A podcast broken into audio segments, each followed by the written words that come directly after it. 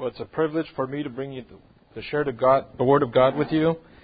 Um, as I studied this week, um, this important topic of elders in the church, leaders.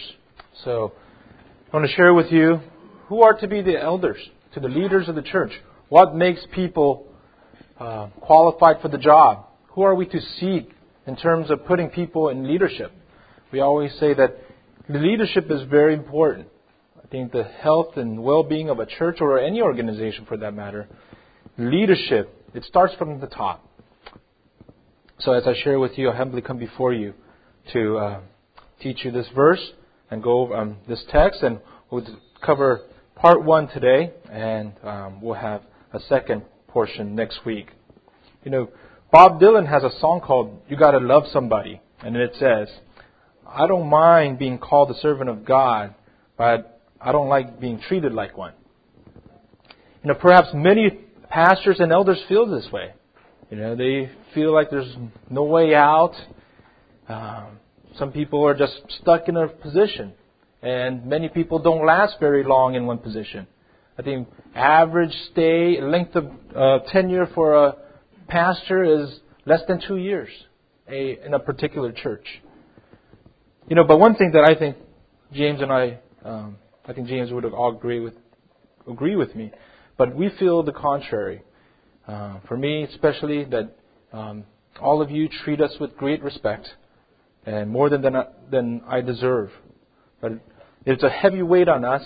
Um, we come with healthy fear. It's a daunting task to be a church leader and to be leader at Cornerstone. We do this again in fear of God. You know, I share with you the biblical view, as I share the biblical views of the eldership in, Christ Church. I want to share with you today the, the true biblical view. And also, I want to share with you as a, as a leader in this church, just my heart as well, to come to you and just frankly share with you some of my thoughts, what we go through here um, as leaders of Cornerstone.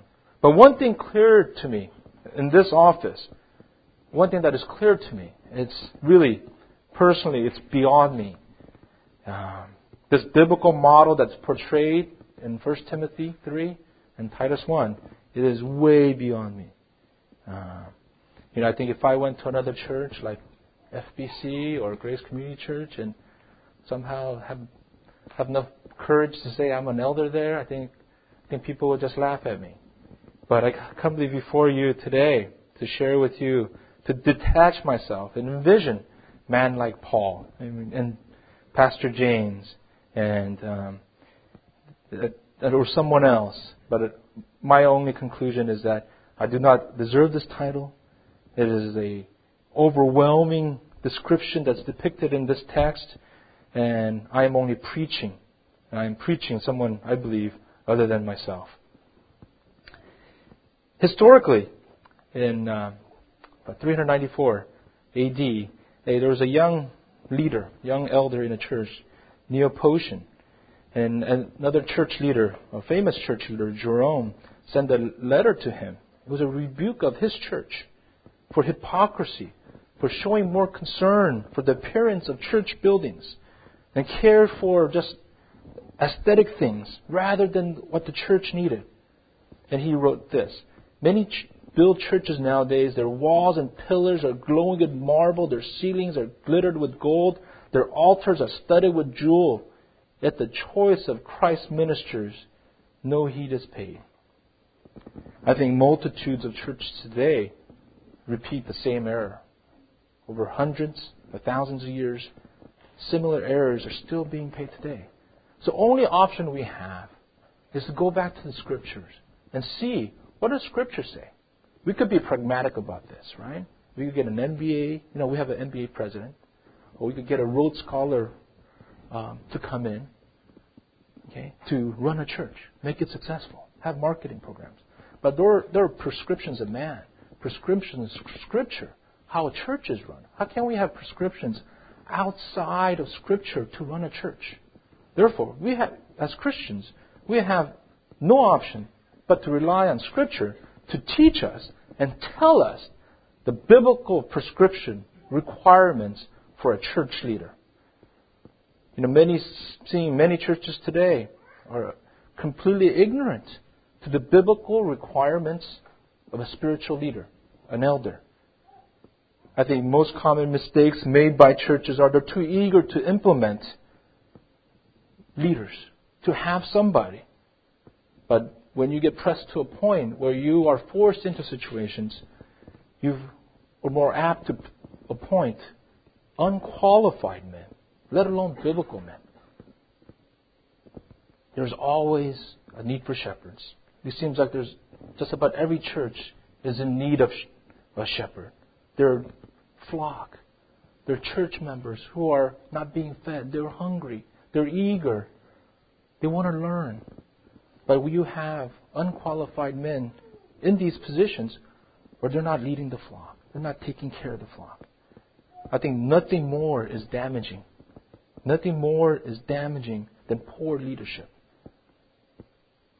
A poor church leader can spiritually and morally corrupt the very people they people who eagerly support them and look up to them and find out they're not qualified. And that is a sad case. A sad situation.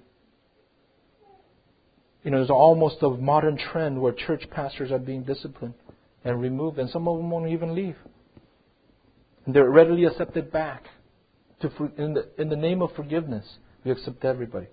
But we have to remember what, what does the Bible say? You know, the call of elder or pastor is a serious calling, a high calling, perhaps the highest.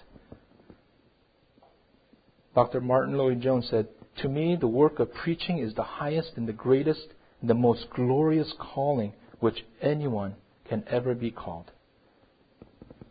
You know, Bible requires biblical eldership and biblically qualified men to lead the church. You know, there's an overriding concern in the New Testament relationship to church leaders. It ensures the right kind of men must serve the church. Right, biblical, qualified men must serve the church. You know, eldership is not an honorary position that's given to an uh, individual because they have been to church so many times, so many years, and did so many ministries, so you give them to them.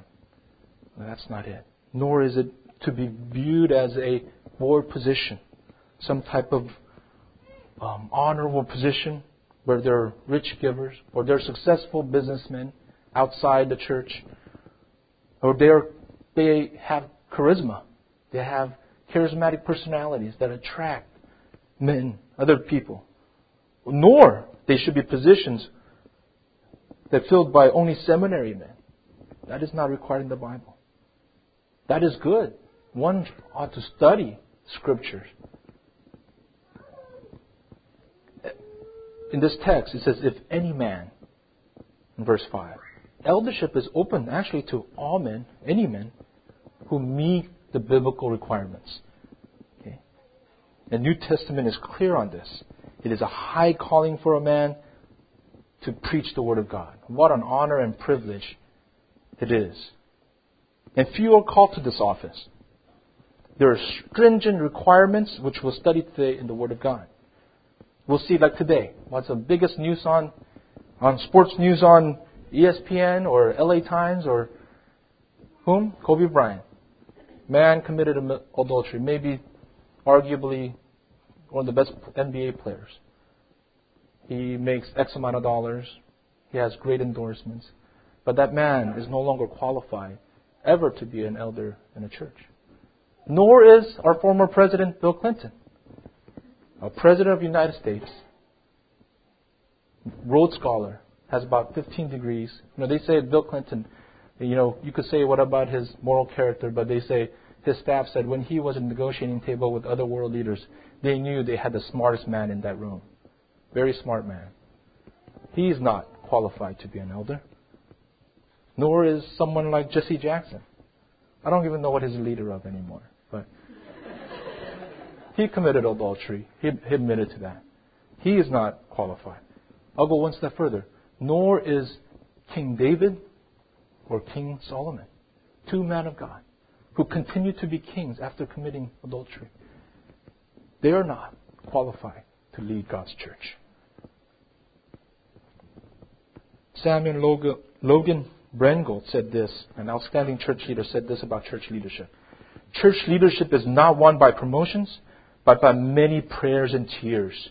It is attained by the confessions of sin, much heart searching and humbling before God, by self surrender, a courageous sacrifice of every idol, a bold, deathless, uncompromising, uncomplaining embracing of the cross, by an eternal, unfaltering look onto Jesus crucified. I think that's very well put. God looks at the noblest men. It's a serious call to be a church leader, and God looks at the heart. A man of God leading the church must be compelled to lead as well. He must desire. 1 Timothy 3.1 says, man aspires to be an uh, overseer. Okay, it's a way of life. You know, I was at Faith Bible Church. Marcus, you know this.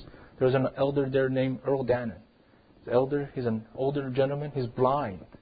You know, how would like to have an elder, blind elder come to you and rebuke you? That would be, that'd be something else. He said, one thing that will always stick with me, what he said. He said, eldership is a way of life. And that is so true. It is all consuming for a man's, a man's heart to be an elder. There's something you can't shake. Regardless of how debilitating some of your circumstances may be, you go on. You're still an elder. That you watch your flock like a hawk and say, Not on my watch. That you have that kind of love for your church, your flock. And you don't abandon your post because things are difficult in life, that you're too busy, that you have difficult circumstances. Maybe there's a death in the family. Maybe your child is sick, but you go on. The commentator Patrick Fairbairn says, the seeking here, aspiring to an eldership, must be a proper kind, not pro- promoting a carnal ambition, but the aspirations of which heart itself experiences through the grace of God, and which longs to see others coming to participate in that heavenly gift. And that's a proper view as any man approaches eldership. That's what it ought to be. I think Pastor James covered in um, the, the, background of Titus. Um, this letter was written in about 60, 63 through 67 AD. And there are two pastoral um, epistles that Paul wrote to Timothy and uh, Titus. That these two men were led to Christ by Paul. And uh, they were given the task of appointing elders in their area. And for Titus, in this text, we're concerned with is the island of Crete. And this is very important. Island of Crete was a very defiled area. There's moral corruption, debauchery. They were famous for their wine. So there was much drunkenness, and it was a uh, moral corruption was rampant, and Crete was known for that. Okay. So when we start, as we start with verse five, it says, "The reason I left you in Crete was to set in order remaining matters, to appoint elders in every town as I directed you." Now, Paul gives two reasons why he left Titus in Crete. Number one, that he might straighten out what was unfinished. Okay? To tend to unfinished matters. To it literally means to amend what is defective. So make it whole. So obviously Paul and Titus had previous conversations these matters. So when Paul spoke of this, Titus knew what Paul was talking about. And secondly, what, we, what is Titus to do? Appoint elders in every town every city. Okay? There was a basic deficiency that, that demanded in the church that Paul to appoint elders. And that was number one on Paul's agenda. Okay? It shows that local church there or the congregation of believers in each area were defective or lacked qualified leaders. And this was an urgent need. So as we go into these qualifications, considerations for an elder. I want to talk about um, biblical view of eldership. The instructions concerning the eldership in the church. You know, the word elder is, comes in both New and the Old Testament. in the Old Testament, it refers to, came from Israel's use of the word older men. It literally means older men or older leaders. Okay? Numbers 11:16 says, "So the Lord said to Moses, Gather to me 70 men and the elders of Israel, whom you know to be elders of the people and officers over them." Then when we go to the New Testament, the word elder indicates spiritual maturity. Maturity in wisdom and also with maturity in knowledge. Okay? In Greek, in the New Testament, the elder is presbyteros or presbyter. You, we get the word, uh, the Presbyterian from it. And we quickly, I would go over this.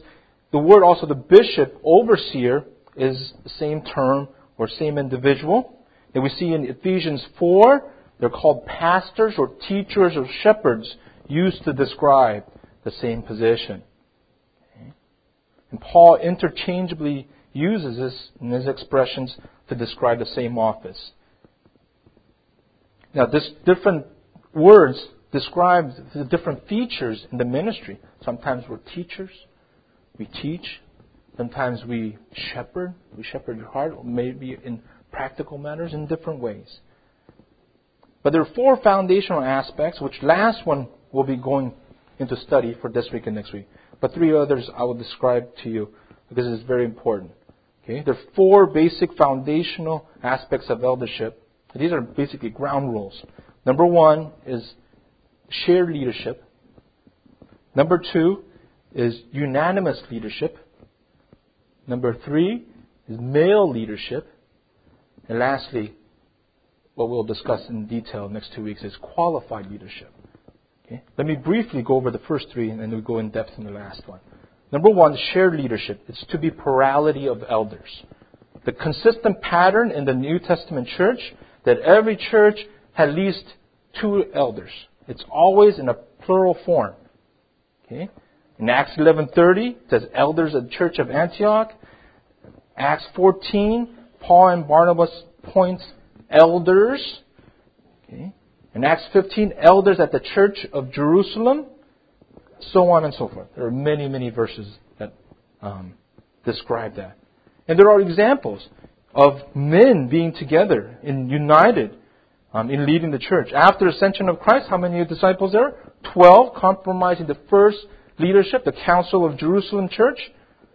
Okay? They taught and they were a complete solid example of unity in the church.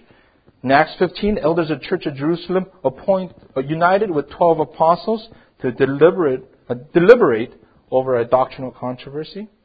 Okay? In James 5.14, James instructs the sick believers to call on the elders. Only time the singular form of elder is used is to describe the office of elder. Okay? There's always more than one. So Maybe you have the question, how many is the right biblical form? Long as there's more than one. It's a plural form. Okay, there's nothing mentioned in the New Testament regarding the exact number of men to be chosen to lead a church.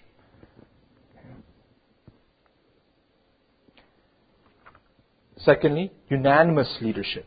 That's council of equals.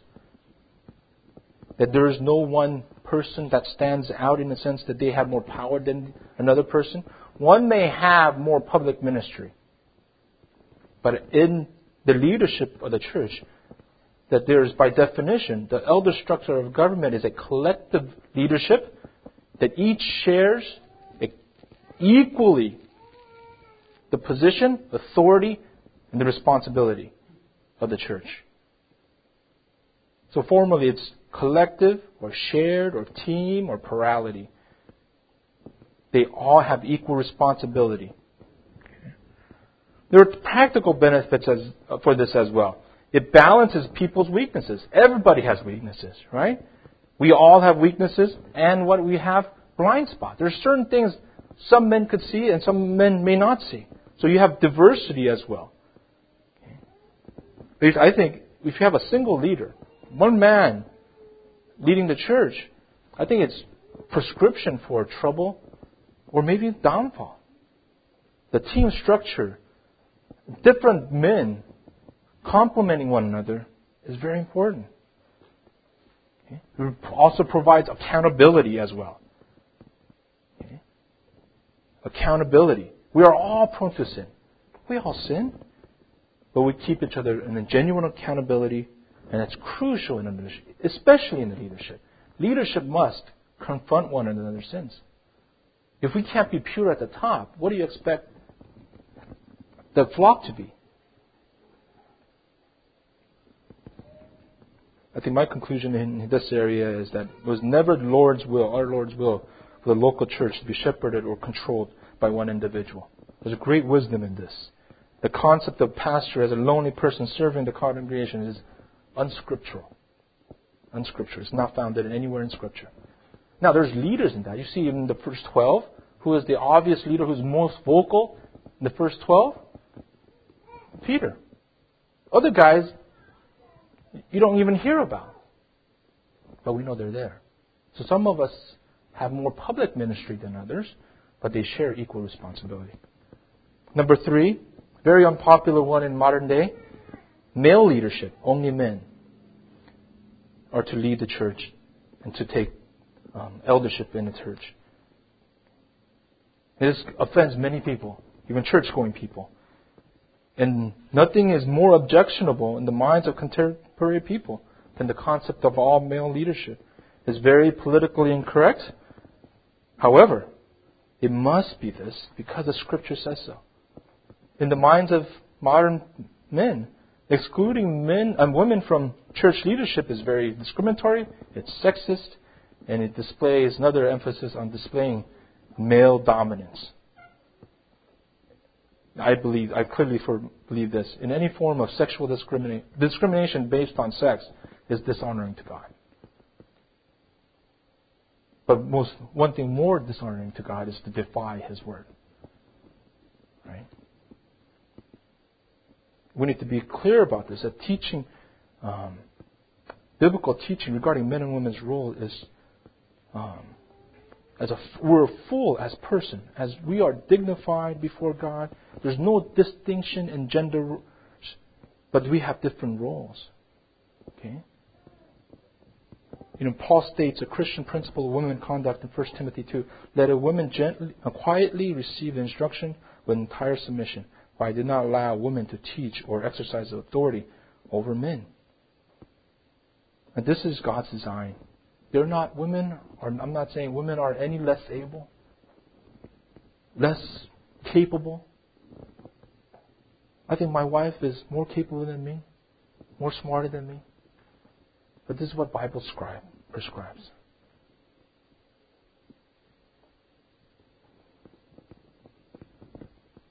Alexander Strauch says this in his book, Biblical Eldership. It says, To restrict women from the church eldership would be unjust and discriminatory if we were done arbitrarily by males for their own selfish ends. But if the restriction was part of God's plan, then it is not discriminatory. I agree with that. So, lastly, this is number four. It's not last in the thing, but we'll go into detail. Qualified. We're just now starting. The fourth aspect qualification of leadership, qualification of an elder. We'll spend most of our time, all of our time, just considering one verse. Verse 6 is An elder must be blameless. Okay? Then it describes two, two clauses there. The husband of one wife with faithful children who cannot be charged with dissipation or rebellion.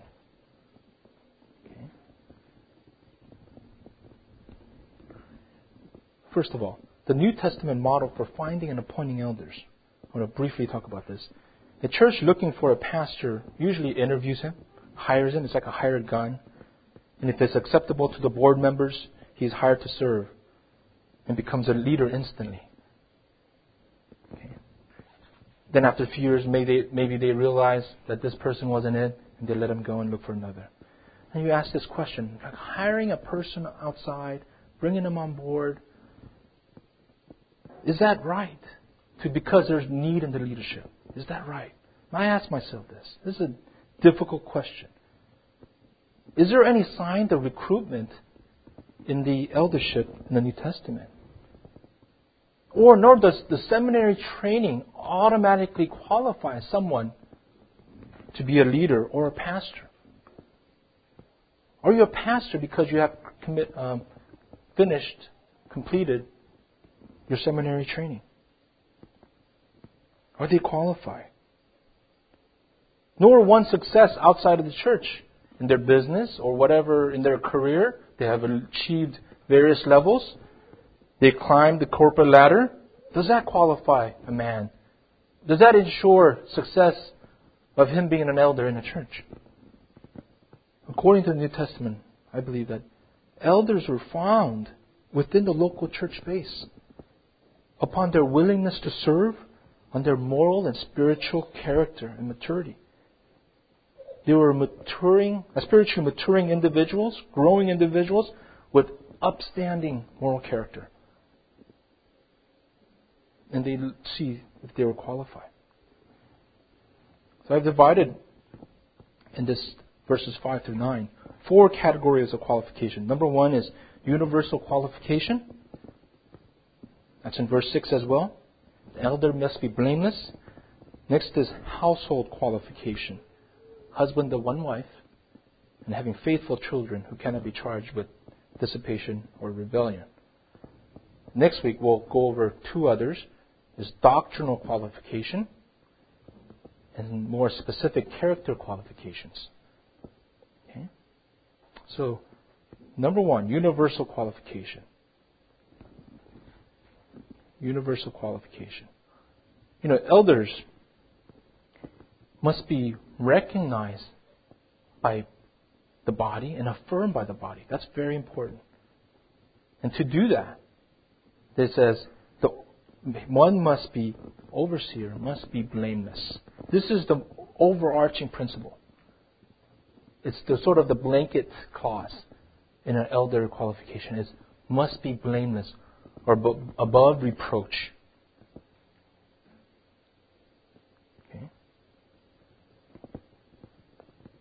blameless means one is without indictment or accusation or unblemished character.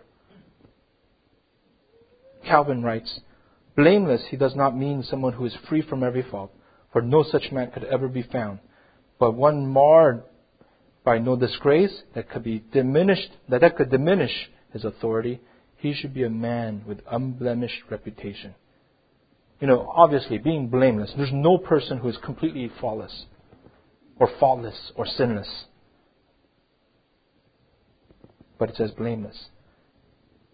He is one who has nothing that can be that charged against him or brought about him and questioned in his integrity. This, qualifi- uh, this quality stands at the head of the list because it has a general and broad quality that covers the whole life of an elder upstanding moral character is first and foremost requirement. And Lord calls all the leaders to be godly leaders, men who are exemplary and live as well as their sound teachings. They live up to their teachings and they preach and teach and pattern their virtue and their devotion to God. So mistakenly, many church leaders today, they view their roles as a promoter, businessman, executives, or even psychologists, or CEOs, or entertainers. There's no, nothing in that job description in the New Testament. That's man-made stuff. We are not here to entertain you. We are to teach you the Word of God and shepherd your heart.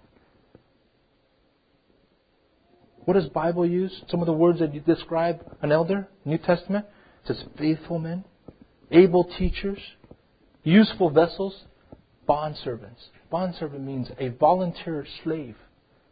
Person who volunteers to be slave. To whom? To God. Paul calls himself volunteers all through the, his epistles.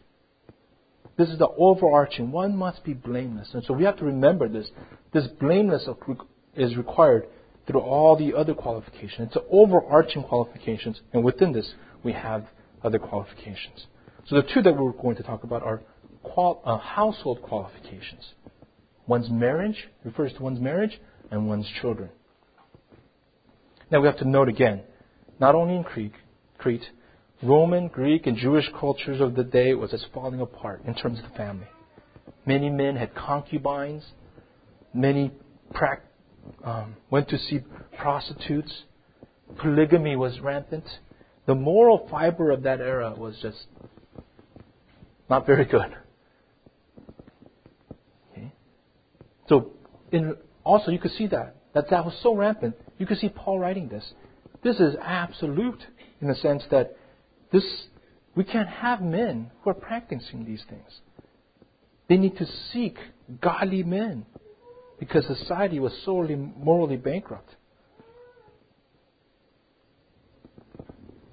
So elders must be able to manage his household. 1 Timothy 3 says this. He must be one who manages his household well, keeping his children under control with all dignity. You know, Puritans referred to the family as the little church. It's an extension of the church, or it's tied together. We always say this in our church, is that strong families build strong churches.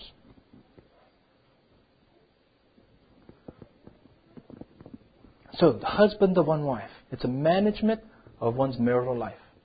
Husband of one wife.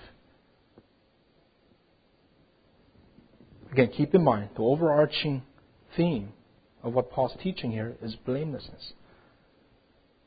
Husband of one wife, what does that mean? Literally means one woman man, okay, or one wife husband.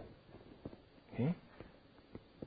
In other words, who is he supposed to be faithful to? To his one wife. Okay? Man's marriage and his home reveals a great deal about one's character, a man's character, his ability to lead the flock. Apostle Paul says in 1 Timothy 3:5, if a man does not know how to manage his own household, how will he take care of his church of God? So let's go down the line. Let's take the easy one. What does Paul mean by this? One woman man or one wife husband? And what the text says is uh, husband of one wife. Let's take the easy one. Is he leading to someone who can't be, have been practicing polygamy? That's obvious, right? You can't be practicing polygamy and be a leader in the church. That's obvious. So let's rule that one out. Go to take the easy ones first. Nor is it what is it saying? Is it saying that um, is it required for is Paul requiring men to be married in order to lead? I would rule that one out because First, First Corinthians seven says. I think Pastor James covered this in many months ago. What does he say? He exhorts singleness. There's benefits of singleness for the what? Sake of the ministry, right? You can minister better because you could single. You could, uh, you're single. All those are missionary teams. They're all single. Okay, it's difficult for married people to commit that much time to go. Yeah, there's advantages of being single and having more time on your hands. You worry about yourself instead of your wife, your husband, your family, your children.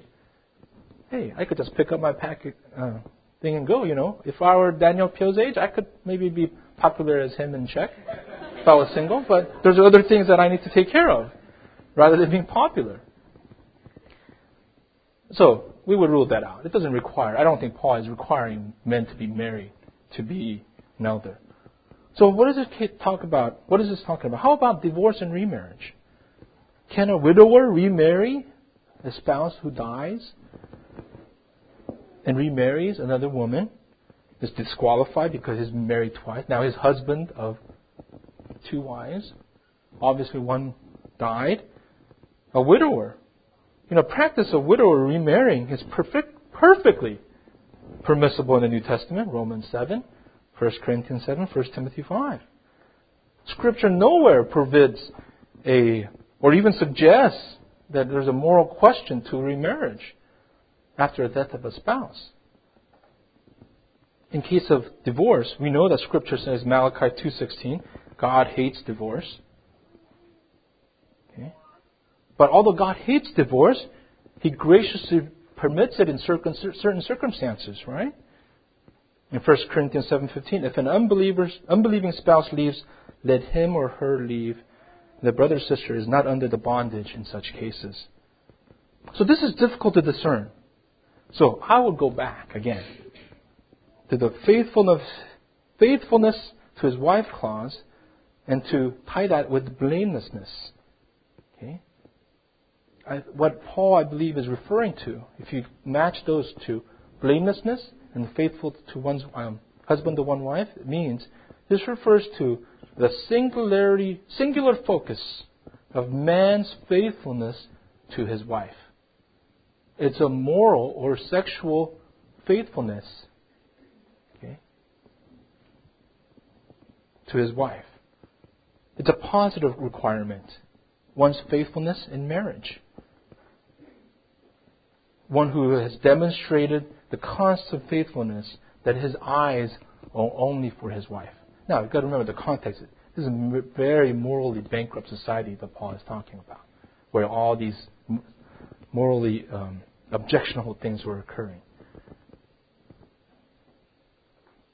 Also, the characteristics, one other thing I would point out is very important, that Paul mentions in Titus 1, all these qualities, even in 1 Timothy 3, is these qualities are, all of them are non absolute. Non absolute qualities. These are all things men are trying to achieve at a certain level. No man is perfect, right?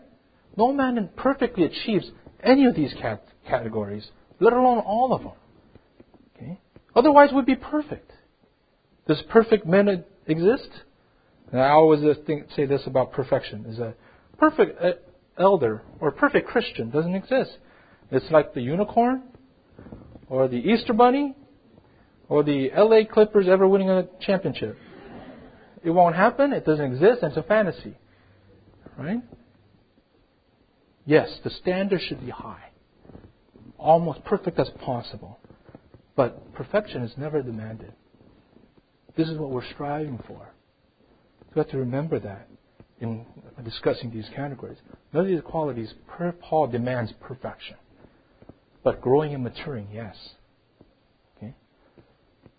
So if we take it in an absolute sense, married only once, then it would stand alone against all the other descriptions as the only absolute qualification. And I don't think that occurs here.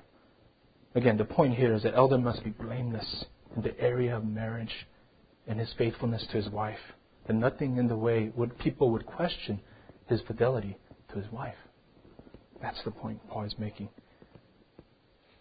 In summation, the elder must be unsold, have unsold reputation in marriage, in relationship with women faithfulness to his wife and his cautiousness with other women, that he is upright and moral, that people don't question his character, how he carries on relationships. There's people in the church, yeah, we love him as a, a sister, but that he he guards his heart, that his heart, there's no question in anyone's mind that his heart is only for his wife. That is the reputation that Paul desires to see in church eldership. The commentator Philip Towner says this and puts, it into perspective. The point is not how often one can be married, nor precisely what constitutes a legitimate marriage, but rather how one conducts himself in his marriage. And I think that's an important thing. I think that's what Paul is getting at here. He's not looking for for um, points are absolute things, but we're looking for his integrity, his life, and his marriage the second point management of his children. With faithful children cannot be charged with dissipation and rebellion. You know, imagine if Pastor Todd, you know, saying, "Hey, Scripture says this," and you know, about one's life, and um, this is how to live your life, and you know, you're sitting in the congregation and you see my kids are out of control, right? Well, how, who is he to tell me how to live my life when his kids are completely out of control? Now that's easy to, that's the right thing to say. How can he be a, a, a testimony unto him, God when his credibility like that would be completely shot? We can't tell people how to live when your life is not in control. It would discredit the integrity of his message, the word of God that's being taught. Now, we could agree that children of elders must be a good testimony to his leadership in the home. His leadership is in question. Now, the question is, to what degree? There are two issues that confront us here in this text. There's the word faithful comes into question. Faithful.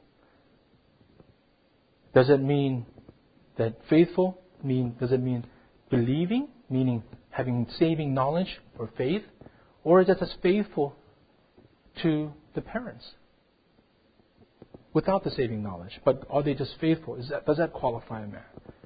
And that's a very important thing. Okay?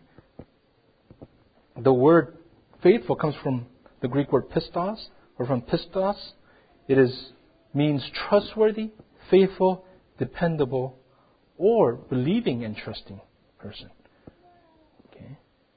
So, is Paul requiring elders that they must have believing children in order to qualify them to be church leaders?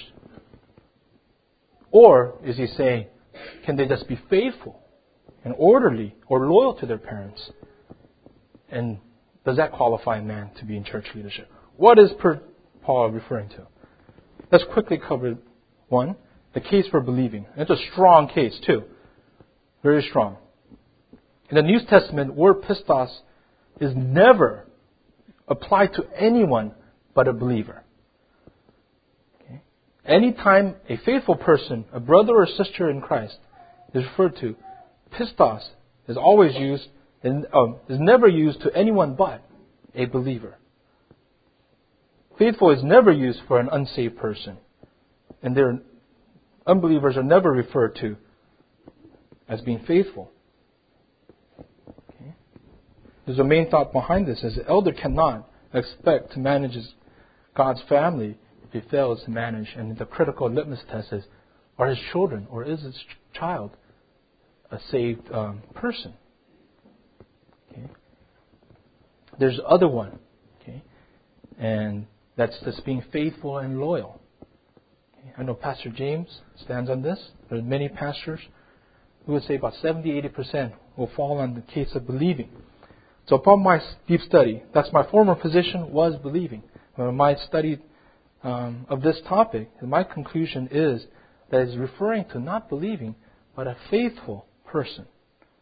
Again, again, let me go back to the last one. None of these qualities that's listed are absolute. Now, this one again will stand, stand out as first one that would say is 100% absolute. So we have to remember the context. What is the number one rule of FOF? I mean, interpretation in hermeneutics? You all have taken FOF? How many have taken FOF? Raise your hand. Okay. What is number one rule? Context, right? Context of the verse. What is it saying? No, because believer is non-degreed. One's a believer or an unbeliever, right? That's pretty much black and white. There's no middle ground in that, that stance. Okay? Especially when it's directly the two words that are associated in this sentence, dissipation or debauchery. Okay, that refers to the drunkenness, especially in Crete, or rebellion or insubordination. You know, these words, it goes faithful, dissipation, and rebellion. And these words describe someone who's associated with this indulgent lifestyle, out of control, wild, unruly, drunkenness state. In 1 Timothy 3 4, it says, Elders must keep his children under control with all dignity. As we rely on the context, and within this context, it would be unnatural to have an absolute clause with two non absolute statements. So if you go faithful, dissipation, and rebellion, if you're faithful, if you're believing, the two automatically would come the same. Paul would seemingly be redundant and iterating what is the obvious.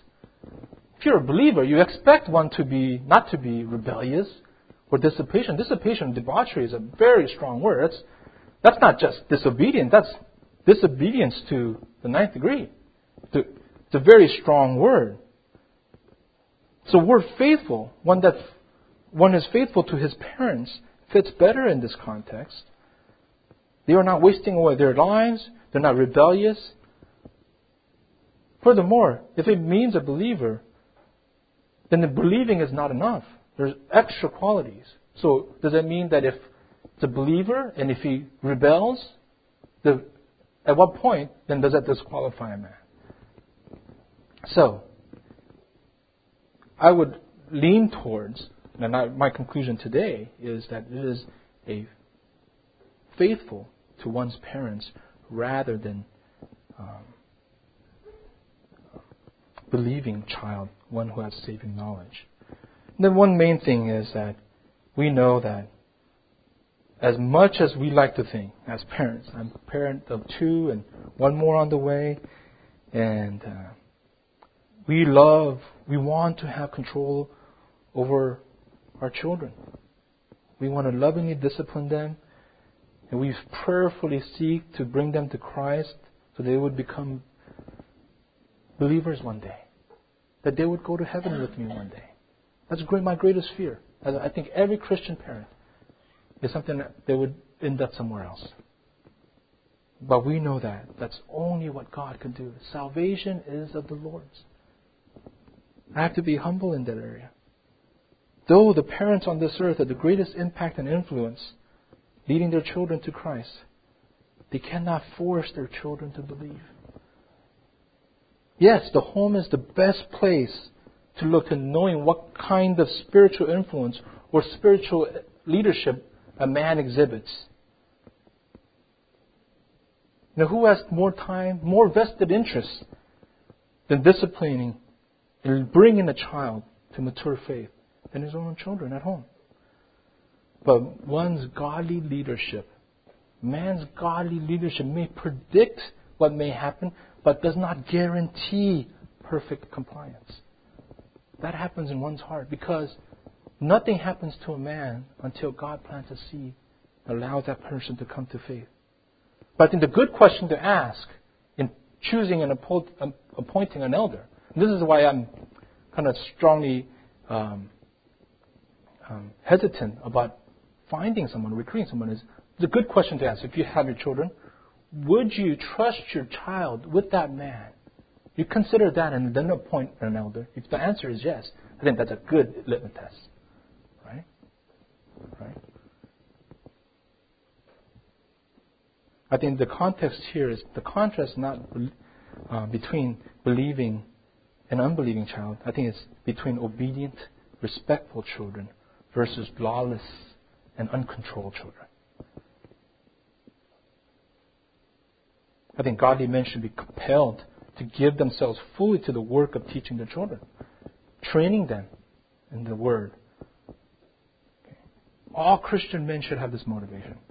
Although this is what the text might say, I think all men should do everything they can to remove any ungodly testimonies in your life and to portray or display with wholeheartedly everything godly you could prob- uh, possibly expose your children to, to lead them to Christ then leave the rest up to God. Okay? Leave the rest up to God.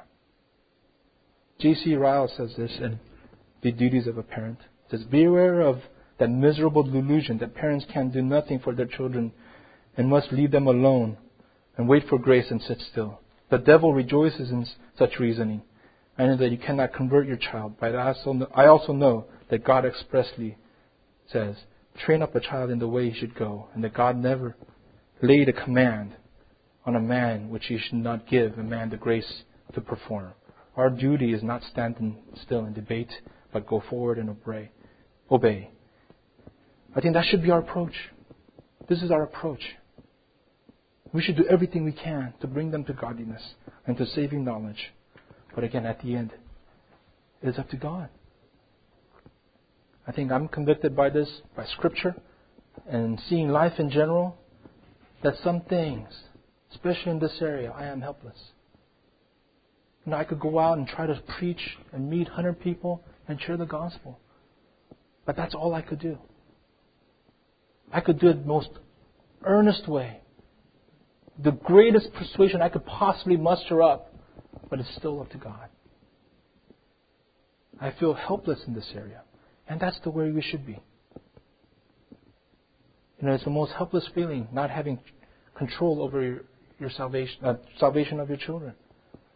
We all want to take part in that and to come to that. But this fact causes my heart to be humble before God. And I need to rest in that. I need to rest in His sovereignty. And I go as far as to say, rejoice in God's sovereignty. That even my children, which I am a steward of in the short time I am on this earth, but ultimately, They're God's children. Again, the mental approach we should be that the salvation, their salvation depends on me. We should approach it that way and live like that. But the truth of the matter is that it is up to God.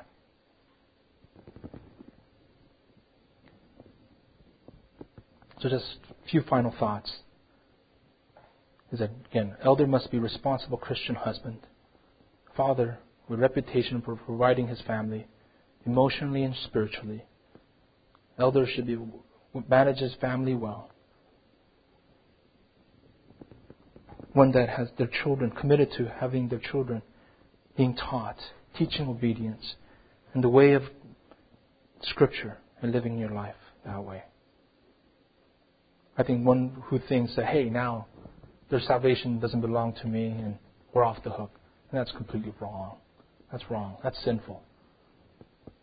I think we need to be good stewards in that area. In the final analysis, only God could point man to this office.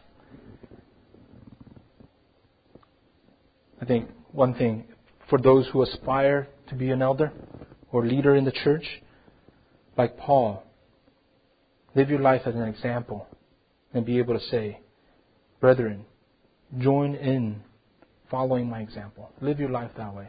If you could say that to others, you're on, well on your way for leadership. And those of you who are in leadership already, speaking to James and myself and some of the other leaders, at the end, you want this to, uh, you want your church to say this about you, as Hebrews 13:7 says: those who led, who spoke the word of God, and those who conduct in faith, worth, uh, worth of, worthy of imitation. Remember this thought: strong leaders do not emerge from strong church strong church emerges from strong, strong leadership. I repeat that. Strong leaders do not emerge from strong church. Strong churches emerge from strong leadership. The responsibility of the flock is to affirm the individual, recognize God's selection. I think elder, you just it's an, it's a confirming thing. It's not appointment, but recognize one's leadership, one's a person's role God's selection. You know, although few are chosen, it's a noble thing to aspire to. If any Christian man, if any Christian man desires and aspires to this position, it's a good thing. It's a good thing. I think all men should aspire to that. Because these are characteristics that are for an upstanding Christian. It's a Christian level at its highest. All men should aspire to that. Now, whether you become a leader or any other servant in the church, it is fine. I think personal view, lastly I close with this, is that the leaders of Cornerstone will endeavor to withstand the temptation of putting people into eldership without careful and much consideration and prayer. Installing elders who honor the church is a very critical thing in the life of the church. You know, since the family is very important in this sermon this morning, I want to talk about the elders' families first. You know, in our annual elders strategic meeting every year, we examined the threats of our church, and one thing that we came up with was non supportive wives of leadership. Non supportive wives. And this is very true. You know, James and I cannot do what we do. I think other leaders, those of you married men, cannot lead your flocks we do without your wife's support. When we decided to plant this church, James and I volunteered for this. You know, we signed up for it, but our wives they had no choice in the matter. They came along for the ride. But I thank God for them, Serene and Sophie and other women. They, they lovingly support what we do. I've not heard one issue of a family debate regarding that. Regardless of what people say, we value women's role in our church. It is absolutely critical to the health of this church and on our, on our way to honoring God. We thank you for sharing your wives and sharing your husbands with the church. We thank you for your sacrifice. And Lindsay and Derek are here, and Elizabeth is not here. We thank you guys for sharing your fathers with the church. Your father's prayers is that maybe James, you could play this for Elizabeth ten years from now. Is that your father's prayer is all of you would grow up in the knowledge and fear of God. That is our prayer. And I said this in the beginning. This eldership job is the most daunting task I've ever had to encounter. There's no on and off switch for an elder. Right? You don't see, when I come here, I don't act like an accountant, right? When I go home, I don't act like an accountant. Wherever I go, whether home, uh, being a husband, being a father, or being a brother, or being an accountant, the elder title always goes with me. I always carry that title. Whether I'm an employee, I'm an elder. I'm a father slash elder. I'm a husband slash elder. I can never shed that title. I live in constant but healthy fear of that fact. It is a truly a way of life. But one thing that the eldership allows me to do, and the greatest privilege in the world, is that I get to love the church. I think James shares this view with me. My perspective on this, and I always tell myself that no one is going to love the church more than me. That's my attitude. I need to set the, set the standard. I need to be the leader of love in the church, leader of forgiveness in the church. How do you expect flock to your flock to love your church when I can't? And I consider it therefore the greatest honor because I get to love the church like no other. I think the view from this side of the pulpit is different at times. It is heart wrenching. Sometimes when people leave, when we counsel people, we pour our hearts into people, and it doesn't quite turn out all right. It's heart wrenching. You know, when we, we kind of um, um, had difficult times earlier this year, and but there are times that are just fantastic, like today. We come here and we hear a great report from overseas. Our members are u- being used like that. I never thought Daniel Pill would be used like that preach a sermon and share the gospel. And I would, we would, I would sometimes think, man, it doesn't get much better than this. Life does not get much better than this, than being an elder at Cornerstone. I get the privilege of loving you guys, fellowshipping you guys, and loving the Church of Jesus Christ. But sometimes it's painful as well.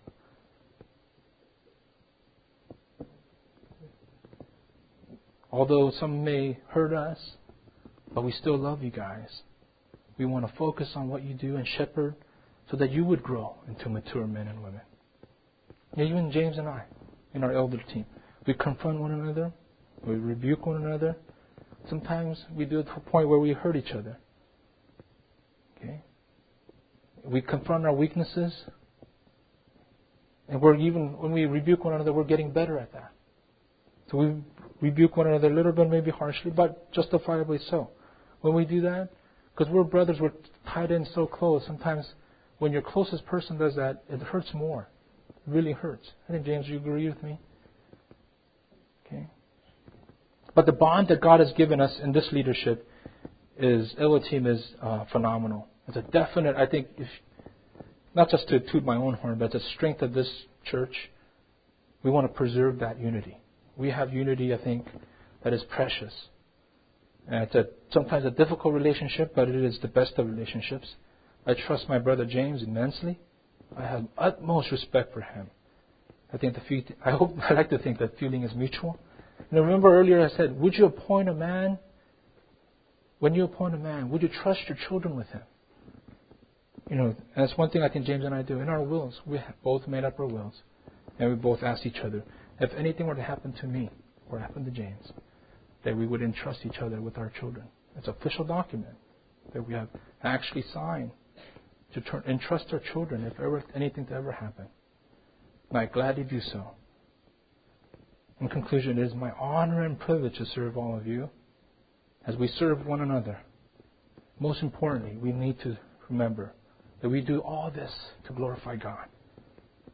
So, final application I leave with you today is that that you would pray for us, today's leaders, and the future leaders of Cornerstone, that God would raise up godly, biblical, qualified men to lead this church for His glory. Let's pray.